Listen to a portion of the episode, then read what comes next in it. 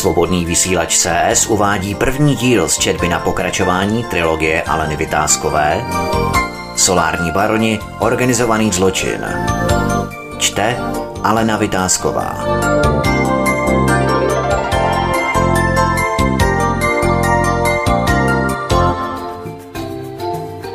Po cestě z kliniky jsem se zastavila v místním obchůdku, kde dostanete koupit krásně dozrálé mango, domácí chléb, fantastický sír a také kus slaniny a čerstvá vajíčka. Miluji ranní vstávání za vůně čerstvé kávy, kterou zásadně pijí až po snídani. Bez čerstvých vajec, slaniny, dobrého čaje si snídani nedovedu představit. Igor, můj manžel, je umí dokonale a tak trochu mě tím hýčká. Pochopitelně, pokud je doma a má náladu. Když to zhrnu, tak doma bývá málo, náladu mývá různou. Podstatně raději hýčka našeho knírače, který si to umí řádně vynutit. Říkáme mu Einstein, myslím knírači. Vypadá, že je z rodiny nejchytřejší a chvála Bohu neumí mluvit. Rozhodl se převzít vládu v rodině a tropické podnebí miluje. Umí plavat, což jsme do jeho dvou let nevěděli, protože se tvářil, že vodu nemusí. Poprvé to bylo, když k nám přišla návštěva. Osobně nesnáším, aby kdokoliv mimo mě a muže lezl do našeho bazénu, když má o pár metrů dál moře. Je to nehygienické, prostě nemám to ráda. Naši přátelé posilněni skleničkou ledového šampaňského značky Pomery se chtěli osvěžit. Po kaviáru Beluga, vajíčku, blum a smetany se rozhodli, že si půjdou zaplavat do našeho bazénu. Einstein, který doposud sledoval ze svého pelíšku celý děj, podotýkám, že dnes zrovna neutrálně, se rozhodl jim záměr zprotivit.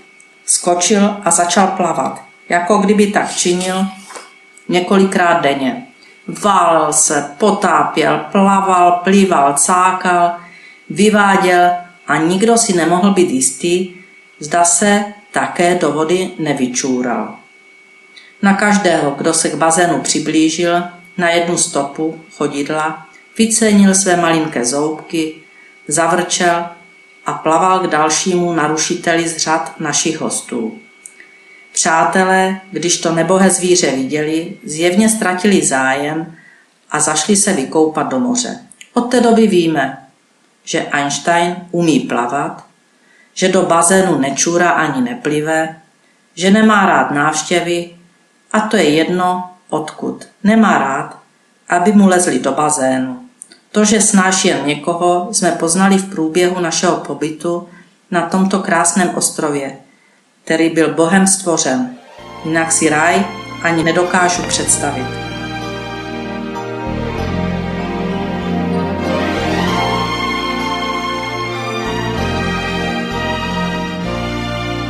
Einstein je velmi senzitivní na mé kamarády z dřívějšího pracoviště, jestli se tak dá nazvat Světová organizace NVO, kde jsem strávila téměř 40 let.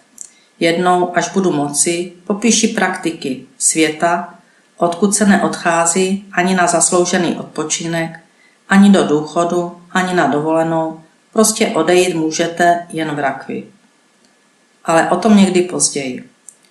Přátelé z NVO miluje nade vše, pozná je, ani nevíme podle čeho, ale přísný zákaz vstupu do bazénu na jeho postel, kterou na verandě okupuje, to mají také. Vedení NVO se pravidelně schází na různých místech světa a hodnotí situaci v rámci svého zadání. Jsme a nejsme na odpočinku, což nikdy nevíme, kdy budeme povoláni a je to jedno, jestli je vám 50 nebo 90 let. Pohodlný život, který se někomu může jevit jako zajímavý, je obrácenou stránkou mince, ale je báječný, pokud si na něj zvyknete. Já jsem si zvykla a tento způsob života prostě miluji. Sedím ve své pracovně a připravuji se na setkání, které se bude konat za pár dnů s ostatními kolegy NVO na druhém konci světa. Ještě jednou pročítám všechny informace a dovídám se o prasárnách, které se zase připravují v té malé zemi, jež stále ještě miluji. Je to mnoho let, desítky let, co jsem mi upustila. Přesto k ní mám stále stejný vztah, když slyším Praha, rozechvěje se mi hlas. Ale rozhodně to vím pouze já. Se svými kolegy z NVO se nikdy nezajímáme, odkud kdo je.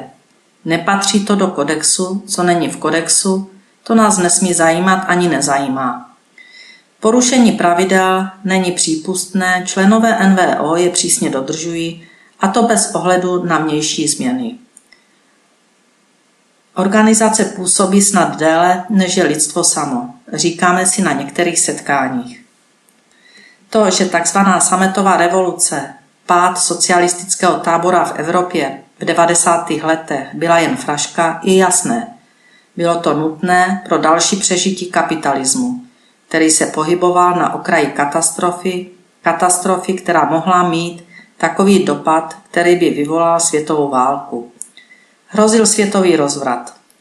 S odstupem času se dá odhadnout, o jakou dobu se hrozba největší války posunula. Je to 30 nebo 40 let. Evropský kapitalismus potřeboval další území pro svůj ekonomický rozmach. Bývalé země socialistického tábora uvolnili svá odbytiště, vytvořili nový prostor a tím se zachránil světový mír. Nejak dlouho přemýšlím s otevřenýma očima, když čekám v odbavovací hale na odlet letadla, které pro všechny členy NVO pravidelně organizace posílá. Jen zřídka se stává, že letíme normální linkou a dovídáme se to jen pár dnů před odletem. Vše je sofistikovaně řízeno a vždy je to bezpečné, spolehlivé a do posledního detailu zorganizované.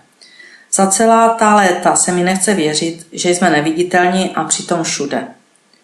Soukromým letadlem odlétáme do centrály, kde dostáváme informace, se kterými máme možnost dále pracovat. Vše zapadá jako pucle. Dokonce parta, kterou jsem před pár dny potkala na pláži, zapadá do celého scénáře a vše se jen potvrzuje. V Evropě se připravuje loupež století. Některé země jsou odvážné, připravují se zákony a tuneláři ve veřejných financí jsou velmi aktivní. Kdyby věděli, že jsou sledováni úplně jinými skupinami, než jsou ty, které mají podplacené. Kdyby jen věděli, že my jsme neuplatní a vyhodnocujeme všechny ty skupinky, biznismeny, finančníky, policajty, prokurátory, soudce, politiky, prostě všechny ty chudáky, kteří v různých skupinách podvádí své občany, kradou, až se zajíkají. Není jim nic svaté.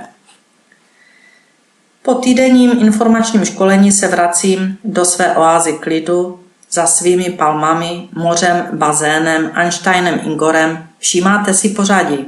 Vůni eukalyptu a vanilky. Jsem doma, vyčerpaná po cestování. Vždy po informačním školení není se mnou řeč. Musím se sama připravit na plnění úkolu, pokud se týkají mě. A nebo si jen udělat revizi ve své hlavě, vyhodnotit situaci, odpočinout si, vyrovnat se s novou situací i novými úkoly. Tentokrát to byly hrůzy, které nás čekají, hrůzy, které nám připravují ubožáci, kteří za pár peněz nechají zavraždit vlastní babičku. Lidská lůza v bílých límečcích je všude.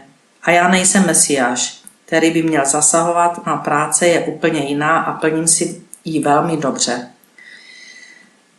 Tisknu v ruce vyznamenání, které jsem za příkladnou práci právě před pár dny obdržela. Zlatý odznak je symbolem, symbolem uznání a hodnocení.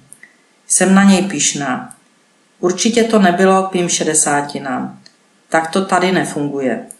Že bych byla fakt dobrá? Co dobrá, výborná. Téměř se zajíkám radostí. Sedím na kryté verandě, porostlé vystárií, odkud je vstup přímo na rozsáhlou zahradu plnou palem a tropických keřů. Venkovní bazén s průzračnou vodou je zalit velkými kapkami deště, tak hustými, že se na hladině tvoří jedna velká bublina. Venku prší. Tropický déšť, kdy je stále teplota těsně kolem 30 stupňů Celzia, doslova milují. Kousek za zahradou je vidět, jak se zvedá moře a svým typickým hukotem se vlny převalují jedna za druhou. Je pravda, že každá sedmá je největší? Mnohdy se je snažím počítat, ale dnes to nejde. Dělím se s Einsteinem o velký gauč na terase, který má i malou střížku z krásně bílého plátna. Dá se zvednout, ale ani nevím, k čemu slouží. Na terasu neprší a větřík bývá příjemný. Možná, že tato sněhově bílá střížka vytváří pocit intimnosti. Einstein tuto pohovku, postel, prostě miluje. Je tak velká, že takových pejsků jeho velikosti by se tam vešlo nejméně 30, ale náš knírač tam nejraději leží sám. Dnes udělal výjimku. Asi proto, že jsem byla dlouho pryč, se schovývavě posunul a uvolnil mi místo. Stejně nedovedu pochopit, jak tříkilový pejsek zabere tak velkou pohovku, ale umí to bravurně. Když na svůj oblíbený gauč nechce nikoho pustit, a to je téměř pořád, roztáhne se uprostřed a jeho velikost je neuvěřitelná. Teď tam ležíme spolu. On vrčí, tak dává najevo, že se na mě zlobí. Jsem unavená, tak ho ani neodprošuji. V hlavě se mi promílají informace z uplynulých dnů a různé příhody, když podřímuji na hedvábném polštáři, který jsem si dovezla kdysi z Indie. Indii mám ráda, pro její různobarevnost, různobarevnost cár místních žen je úžasná. Nikdy jsem se však nenaučila ji vázat, přestože jsem snahu měla a nějakou dobu jsem tam i žila.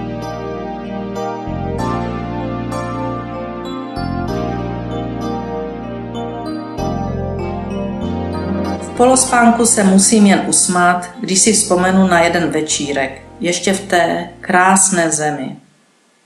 V Praze. V Praze, která byla a je centrem dění Česka, tehdy Československa byly vždy privilegované skupiny. Tyto privilegované skupiny či jedinci se ale nenacházeli jen v Praze. Ještě za hluboké totality dostávali privilegovaní devizové přísliby, aby mohli se svojí rodinou trávit dovolenou v zahraničí či alespoň v Jugoslávii. Měli příjem bonu a nakupovali v Tuzexu. Dostávali práci v zahraničí a pracovali za tvrdou měnu průběhu jednoho roku vydělali tolik, co normální smrtelník nevydělal za 20 let. Jejich děti studovali v zahraničí, prostě i za socialismu to byla vyvolená skupina. Na tuto dobu nechci vzpomínat. Při té vzpomínce se mi udělá úzko, stejně tak úzko, jako když jsem poprvé viděla trezorový film Ucho. Za bývalého režimu jsme já i moje rodina velmi trpěli. Nevidím jediný důvod, proč bych si stěžovala? Nevidím jediný důvod, proč bych se vracela. Je mi líto těch, kteří se měli za bývalého režimu fantasticky. Bylo jich pár. A to jsou ti, kteří si nyní nejvíce stěžují. Asi si myslí, že žili ve vzduchoprázdnu a že si okolí nepamatuje, jakých všech výhod využívali, jak si žili, jak prasata v žitě, jak říkala babička. Vzpomínám na večírek krátce po sametové revoluci, kdy se ke mně přitočil podnapilý právník z uznávané advokátní kanceláře a se slovy. Vy jste výborná, ale máte smůlu, že za vámi nikdo nestojí, že jste úplně sama, nikam nepatříte.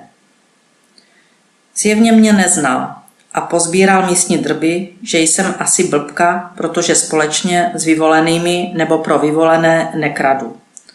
Trochu mě to zaskočilo, protože jsem tak nikdy neuvažovala. Neudržela jsem se a odpověděla jsem mu bez zardění a s milým úsměvem jako dáma. Kdybyste věděl, kdo za mnou stojí, tak se poserete. A s milým úsměvem chřestit šperky jsem se skleničkou sektu, v té době se šampaňské moc nenosilo, otočila a houpavým krokem vědoma si svých krásných nohou a bod od Diora, odcházela ke skupině výborně se bavících energetiků.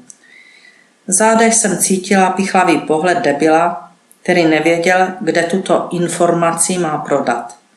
Je to již dávno, tak dávno. Svoji reakci jsem dlouho vyhodnocovala a měla z ní špatný pocit. Věděla jsem, že se takto nejedná a nedává příležitost tomu, aby se někdo zajímal o to, kdo nám kryje záda. Byla to moje velká chyba, ale nakonec mi to prošlo. Prošlo mi to proto, že jsem svůj prohřešek nahlásila ještě druhý den na centrále NVO. Z Česka jsem musela odjet, což mě velmi mrzelo.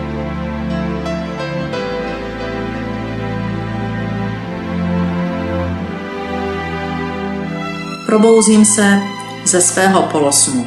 Igor mě pohladil po vlasech a mává nějakými papíry.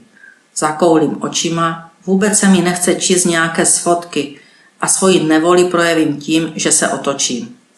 Neotáčej se, podívej, co mám, řekl s úsměvem v hlase. Zabořila jsem hlavu do polštáře a nechtěla se podívat. Měli jsme oba dobrou náladu. No podívej se, to jsou letenky, budeme teď nějakých pár měsíců cestovat. Co ty na to? A pochopitelně Einstein s námi. Vyskočila jsem, radostně ho objala a s úsměvem jsem se zeptala, kdy letíme? Zítra odpoledne, nejdříve k tetě Julii na Nový Zéland. Pokoušeli se o mě mdloby.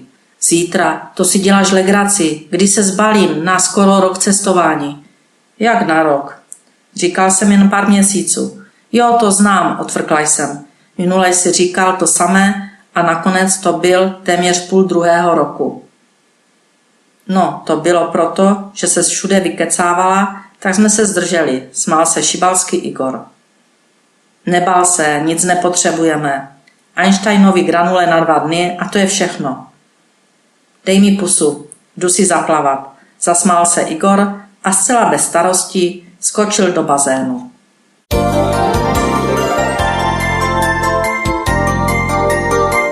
Svobodný vysílač CS uváděl první díl z četby na pokračování trilogie Aleny Vytázkové Solární baroni, organizovaný zločin. Četla Alena Vytázková.